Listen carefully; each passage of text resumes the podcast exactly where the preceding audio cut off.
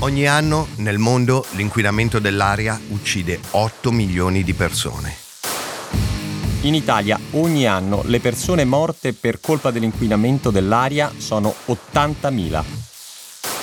L'inquinamento dell'aria riduce di un anno e mezzo l'aspettativa di vita di ogni bambino nato a Milano. 11 delle 20 città più inquinate d'Europa si trovano in Italia e sono tutte in pianura padana.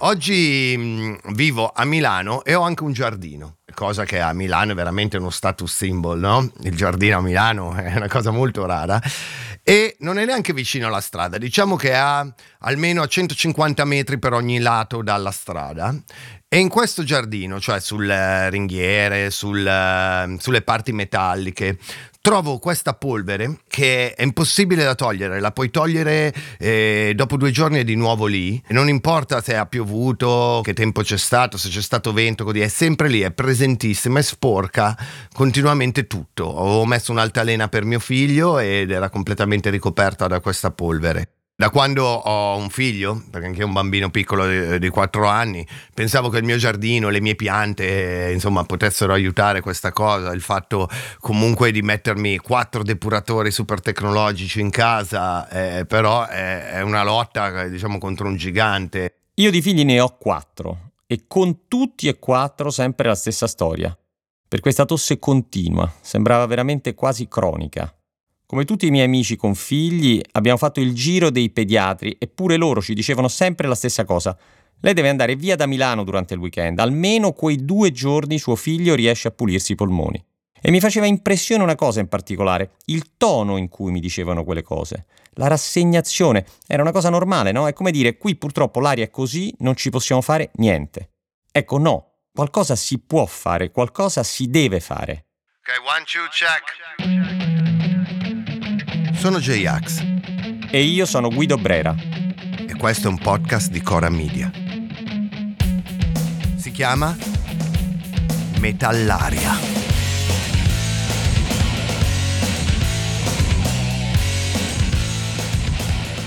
L'inquinamento dell'aria riguarda tutti e fa male a tutti, ma non a tutti allo stesso modo i bambini respirano più vicini alle fonti di inquinamento, come i tubi di scappamento, sono generalmente più attivi degli adulti e hanno un metabolismo più veloce.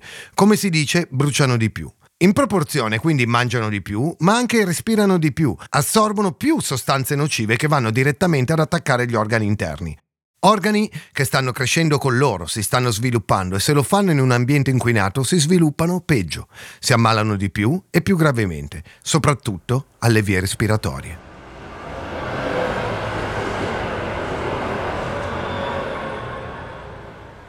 La casa dove abitiamo è su una via, secondo me in centro a Milano, perché ci passano un po' tutti, ci passano due tram, bus, eh, è piena di negozi di più tipi. Questa è Laura. Ha 37 anni ed è nata a Venezia e nonostante viva da anni a Milano con la sua famiglia, ha mantenuto l'abitudine tutta veneziana di vivere la città a piedi. Sono veneziana, dice. Sono abituata a portarmi i pesi per le calli. Federico, il marito di Laura, invece è un milanese doc, nato alla Mangiagalli, che è una clinica in centro a Milano, andato al Parini, che è il liceo classico di Milano, ha fatto la cattolica, cioè è proprio un milanese doc. Quindi abituato ad andare anche in panetteria in motorino, che sia mai che si stanchi, eh? E il problema è che è molto trafficata. È una via larga, consente quindi anche la doppia maledettissima fila. I negozi quindi eh, approfittano di questo fatto e la gente arriva in macchina, si ferma, lascia magari il motore acceso perché fa freddo o vuole ascoltare la musica e quindi noi abbiamo il traffico di una via attraversata molto eh, e dei mezzi di trasporto e poi il traffico dei furgoni, delle macchine che aspettano e questo ha inciso secondo me moltissimo nella situazione quotidiana della mia famiglia che ha una famiglia di due persone grandi e di due bambini piccoli che sono nati e cresciuti a Milano e sono asmatici.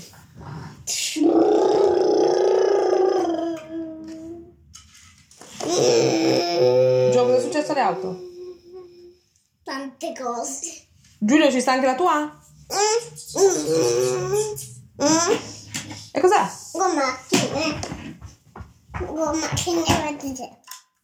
Giovanni è più grande, ha 5 anni e mezzo ed è nato un po' in difficoltà, cioè appena proprio subito dopo averlo partorito io non l'ho neanche visto perché è andato in intensiva per una polmonite.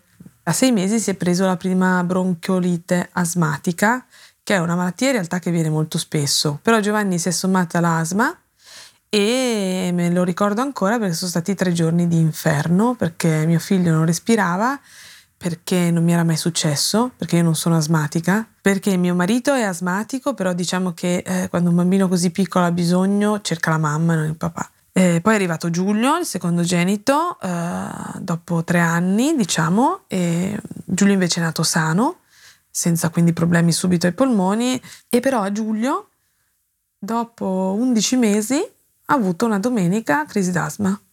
Eh, due giorni precedenti aveva avuto raffreddore, evidentemente il catarro e insomma, il raffreddore l'ha un po' bloccato, è arrivato l'asma e abbiamo passato la nostra prima domenica di asma al pronto soccorso, eh, bravissimi. Eh, un'altra cosa che veramente apprezzo è, è, l'attenzione del personale sanitario verso anche i genitori dei bambini asmatici, perché continuano, signora respira, respira, ha fatica ma respira, signora relax.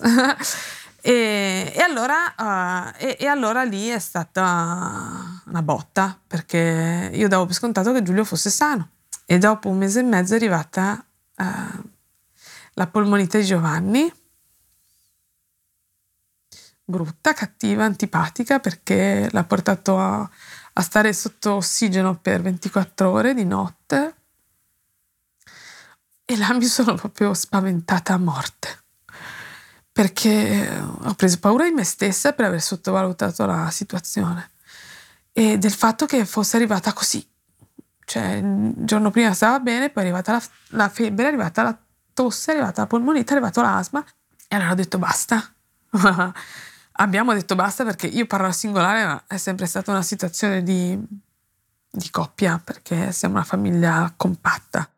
Laura ci racconta che i suoi figli, come consigliato dal pediatra, hanno iniziato a osservare la regola delle quattro parole. Si dice una frase di quattro parole e se alla quarta parola, contate sulle dita, non si respira, allora bisogna andare dal medico.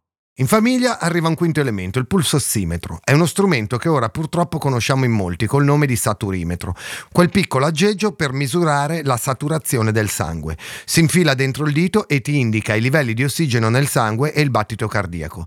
Quando i valori sono bassi significa che qualcosa non va. Per Giovanni e Giulio significa che l'asma si sta avvicinando. Giovanni per dire se lo prova da solo.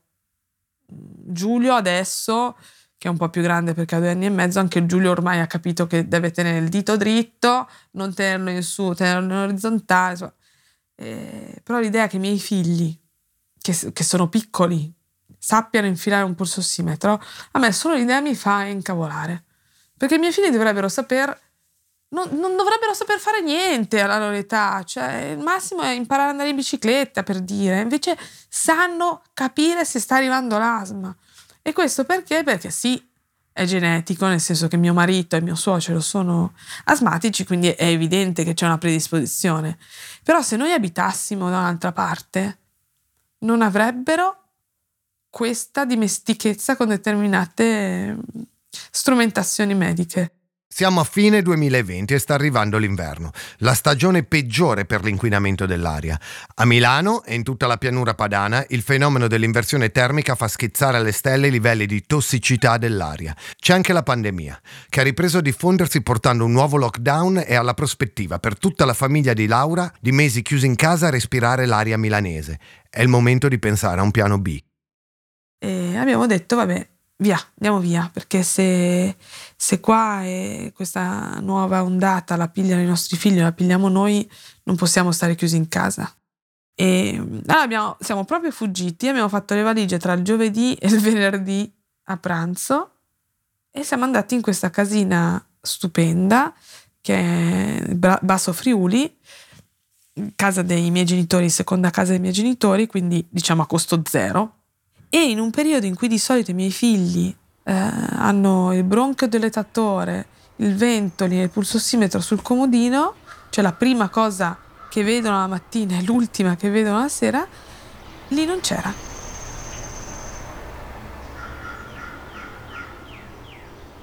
E, e dice tanto, perché significa che l'inquinamento che ci sta, ci sta rallentando perché i miei figli sono rallentati, non sono ostacolati. L'asma non è un ostacolo, non è una cosa che, che rischia di ammazzarli perché siamo a Milano nel 2021, cioè non siamo eh, abbandonati a noi stessi, hanno tutte le medicine possibili, però sono rallentati perché se mio figlio deve andare sotto ossigeno in ospedale non va a scuola. Se il mio più piccolo deve passare la domenica in ospedale invece di andare con i nonni, non è giusto. C'è il nostro piano B. Fa parte di una regola imposta dagli altri. Allora, se il mio piano B è legato al, a una macchina che deve andare perché la gente è stanca e deve appoggiare le chiappe su una macchina, non mi va bene.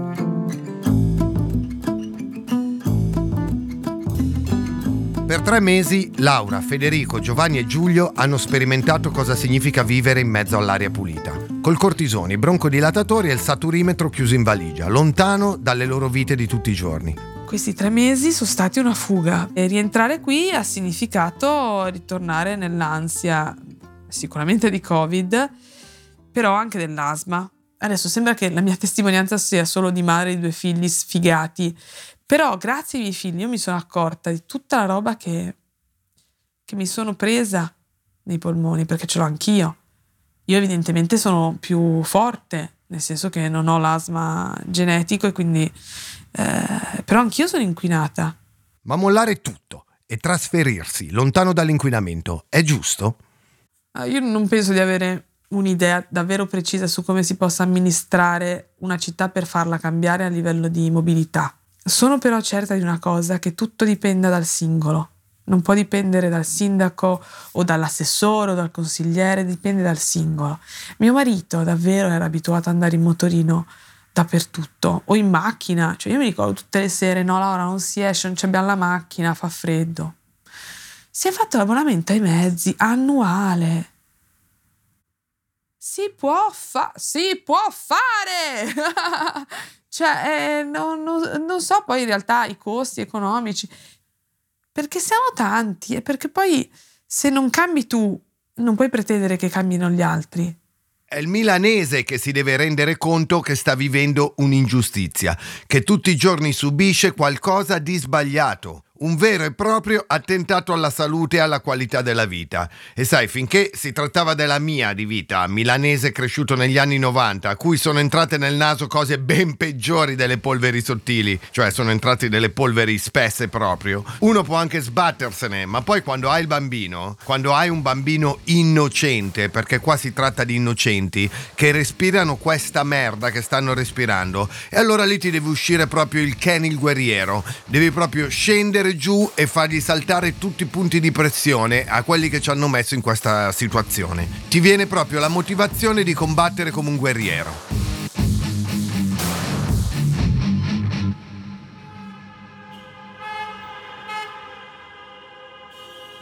Negli ultimi neanche 40 anni, cioè nello spazio di meno di una generazione, il numero di persone affette in età pediatrica da asma è talmente cresciuto che questo non può essere un fatto genetico perché noi sappiamo tutti che l'asma ha una base genetica, il padre asmatico ha un maggior rischio di avere figli asmatici, ma sono troppi gli asmatici che abbiamo oggi. La motivazione non può essere solamente genetica, è per forza ambientale. Incontriamo la dottoressa Laura Reali a Villa Panfili, uno dei parchi più grandi di Roma. Reali è pediatra di famiglia e presidente della sezione di Roma dell'ISDE, l'Associazione Internazionale dei Medici per l'Ambiente, e fa parte dell'organizzazione Pediatri per un mondo possibile. Siamo circondati dal verde e parlare di inquinamento qui sembra strano, ci si sente fuori posto. Ma poco lontano il rumore del traffico di una delle principali arterie di Roma Nord ci ricorda che il problema dell'inquinamento atmosferico è esattamente come l'aria. C'è anche quando non si vede. Io faccio la pediatra in ambulatorio da circa 40 anni e ho cominciato a curare malattie acute, per lo più banali. Eh, qualche volta c'erano casi di polmonite o c'erano crisi eh, respiratorie più o meno importanti, ma era veramente raro. Direi che ero più brava a curare le diarree perché quelle capitavano con una certa frequenza. Col passare degli anni sto diventando sempre più un'esperta di broncopneumologia pediatrica, perché gran parte dei bambini che seguo in ambulatorio hanno problemi respiratori. Ovviamente lavoro al centro di una grande città come Roma, in una zona particolarmente inquinata e particolarmente povera di parchi verdi. Però è anche vero che la percentuale di bambini che arrivano nei miei ambulatori con patologie respiratorie, vuoi di tipo wheezing, vuoi di tipo asma, è sempre maggiore. E questo è particolarmente preoccupante dal mio punto di vista. Quando la dottoressa Reali dice wheezing, si riferisce a quel suono sibilante che si emette quando si espira. La comparsa del sibilo in età precoce è molto comune, interessa circa un bambino su tre e indica un'infiammazione delle vie respiratorie. È insomma l'anticamera dell'asma. Spesso il sibilo se ne va entro i 5 anni, ma quando l'aria è inquinata, o dai gas di scarico o dal fumo di sigaretta, può innescare una reazione a catena molto grave. Nel 2019 The Lancet ha pubblicato uno studio circa l'impatto globale sulla salute dei bambini esposti al biossido d'azoto, inquinante emesso ad esempio dagli scarichi delle auto. A Milano, dice lo studio, ogni anno 500 bambini sviluppano l'asma a causa di questo inquinante, la cui formula chimica è NO2. Circa il 30% di tutte le nuove asme diagnosticate a Milano è direttamente collegabile all'NO2. Quando si parla delle polveri sottili, il PM, le cose si mettono ancora peggio. Queste polveri sottili sono talmente sottili che possono essere inalate e arrivare fino agli alveoli polmonari ed entrare nel sangue perché sono sufficientemente piccole. Questo comporta che eh, passano attraverso tutte le vie respiratorie, determinando una risposta di tipo infiammatorio. Questa risposta di tipo infiammatorio produce la liberazione di sostanze che si chiamano linfochine ma che sostanzialmente provocano infiammazione, quindi gonfiore, eh, secrezione di tutte le mucose e broncocostrizione. Anche gli adulti stanno male, eh, soprattutto gli anziani, però i bambini in maniera particolare hanno questo tipo di risposta e se l'esposizione a questo tipo di stimolo infiammatorio è prolungata nel tempo, ovviamente le vie respiratorie si strutturano su una base infiammata e diventano sempre più candidate a problemi di asma, di infezione e poi a lungo termine. Abbiamo già detto.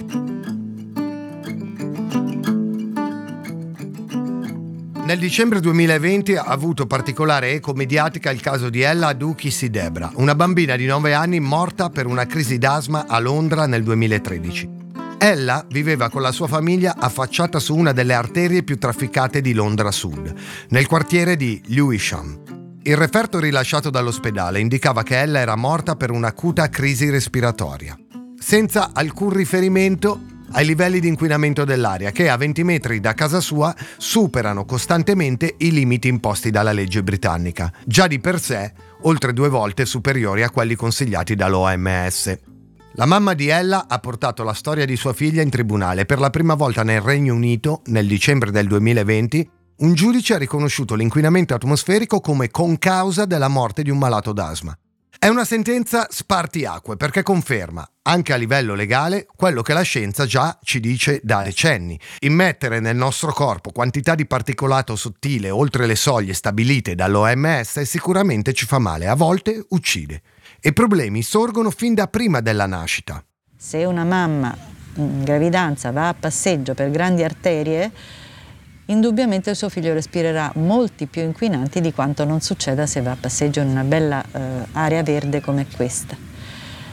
Ecco, il problema è che quelle particelle non solo finiscono nei polmoni e ne limitano e ne alterano lo sviluppo, ma finiscono anche nel cervello del feto, nel suo fegato, nei suoi reni ed è provato che i bambini esposti in epoca fetale a inquinanti eh, ad elevato livello ha una maggiore possibilità di avere uno sviluppo non ottimale. Nei primi anni del 2000 fu pubblicata una bellissima revisione sull'Ancet da Philip Landrigan e Grosjean che eh, fu titolata Epidemia silenziosa. In pratica loro sostenevano, e ne abbiamo ahimè le conferme anche oggi, che noi stiamo esponendo i nostri bambini sin dalla pancia della mamma ad un'aria talmente poco salubre che il loro cervello non può svilupparsi al meglio. E questo è gravissimo per il danno che noi facciamo a questi bambini, se non vogliamo poi considerare quella che è l'attesa di vita di un bambino che ha problemi di ADHD, di autismo o di altre anomalie dello sviluppo psichico, perché poi quelle pesano per tutta la vita su quel bambino, sulla sua famiglia, ma anche sulla società. Su dove partire per migliorare la situazione c'è l'imbarazzo della scelta. Diminuire le auto e potenziare i mezzi pubblici verdi nelle nostre città potrebbe essere un primo passo. Usare la bici, camminare di più, ma c'è una cosa che si può fare subito, ovunque, che porterebbe a risultati sicuri. È molto importante piantare alberi, perché è la prima misura di mitigazione di, eh, della inquinamento ambientale, oltre che del cambiamento climatico, che costa di meno e che funziona di più. Gli alberi per le loro caratteristiche sono in grado di assorbire l'anidride carbonica dall'atmosfera e produrre ossigeno. Sono in grado con le loro foglie e con il loro movimento di raccogliere il particolato dall'aria e di eh, sequestrarlo possono utilizzare l'anidride carbonica che producono per sequestrarla come carbonio nel suolo e quindi dal punto di vista pratico si è visto che lì dove ci sono zone alberate la temperatura è inferiore anche di 2 gradi rispetto a dove gli alberi non ci sono, anche nella stessa zona, e l'aria è più pulita, ma proprio a distanza di metri dove ci sono gli alberi e dove non ci sono. Negli anni 70 il filosofo norvegese Arni Ness ha promosso un principio importantissimo per i tempi che stiamo vivendo. Lo ha chiamato ecologia profonda. Cosa vuol dire ecologia profonda? Vuol dire capire che noi nel mondo non siamo proprietari di dove viviamo, ma siamo solo utilizzatori. È come se tutto ciò che ci circonda noi lo stessimo prendendo in affitto e lo dovessimo restituire a chi viene dopo di noi, potenzialmente in condizioni migliori di come lo abbiamo trovato. E chi viene dopo di noi? I nostri figli, i nostri nipoti, insomma tutte quelle generazioni che da noi si aspettano qualcosa di più. Quindi l'aria che respiriamo non ce la stanno regalando, ce la stanno soltanto dando in prestito e noi la dobbiamo restituire meglio di come l'abbiamo trovata. L'ambiente lo dobbiamo restituire meglio, il verde lo dobbiamo restituire meglio, il territorio lo dobbiamo restituire meglio, il mare. Insomma, è tutto collegato. Sarebbe importante che tutti capissimo che l'inquinamento non è una cosa sola, cioè siamo portati a pensare, no, l'acqua è inquinata, l'aria è inquinata, il suolo è inquinato, il cibo che noi mangiamo è inquinato, non sono tutte cose diverse, sono tutti aspetti dello stesso problema e anche il cambiamento climatico fa parte di questo, è l'altra faccia dell'inquinamento. Noi produciamo energia da eh, combustibili fossili, questa produce calore, anidride carbonica e quindi questo aumenta la temperatura. Quindi se noi riuscissimo prima di tutto a risolvere la riduzione della emissione dei combustibili fossili, già avremmo avviato un circuito virtuoso che potrebbe portare vantaggi a un sacco di aspetti della nostra vita. Poi questo non basta, ci sono tante altre cose da fare, però è un pensiero che dobbiamo tenere presente perché ci deve aiutare a decidere cosa fare, già da soli, prima che intervenga il governo, e poi eh, aspettiamo il governo.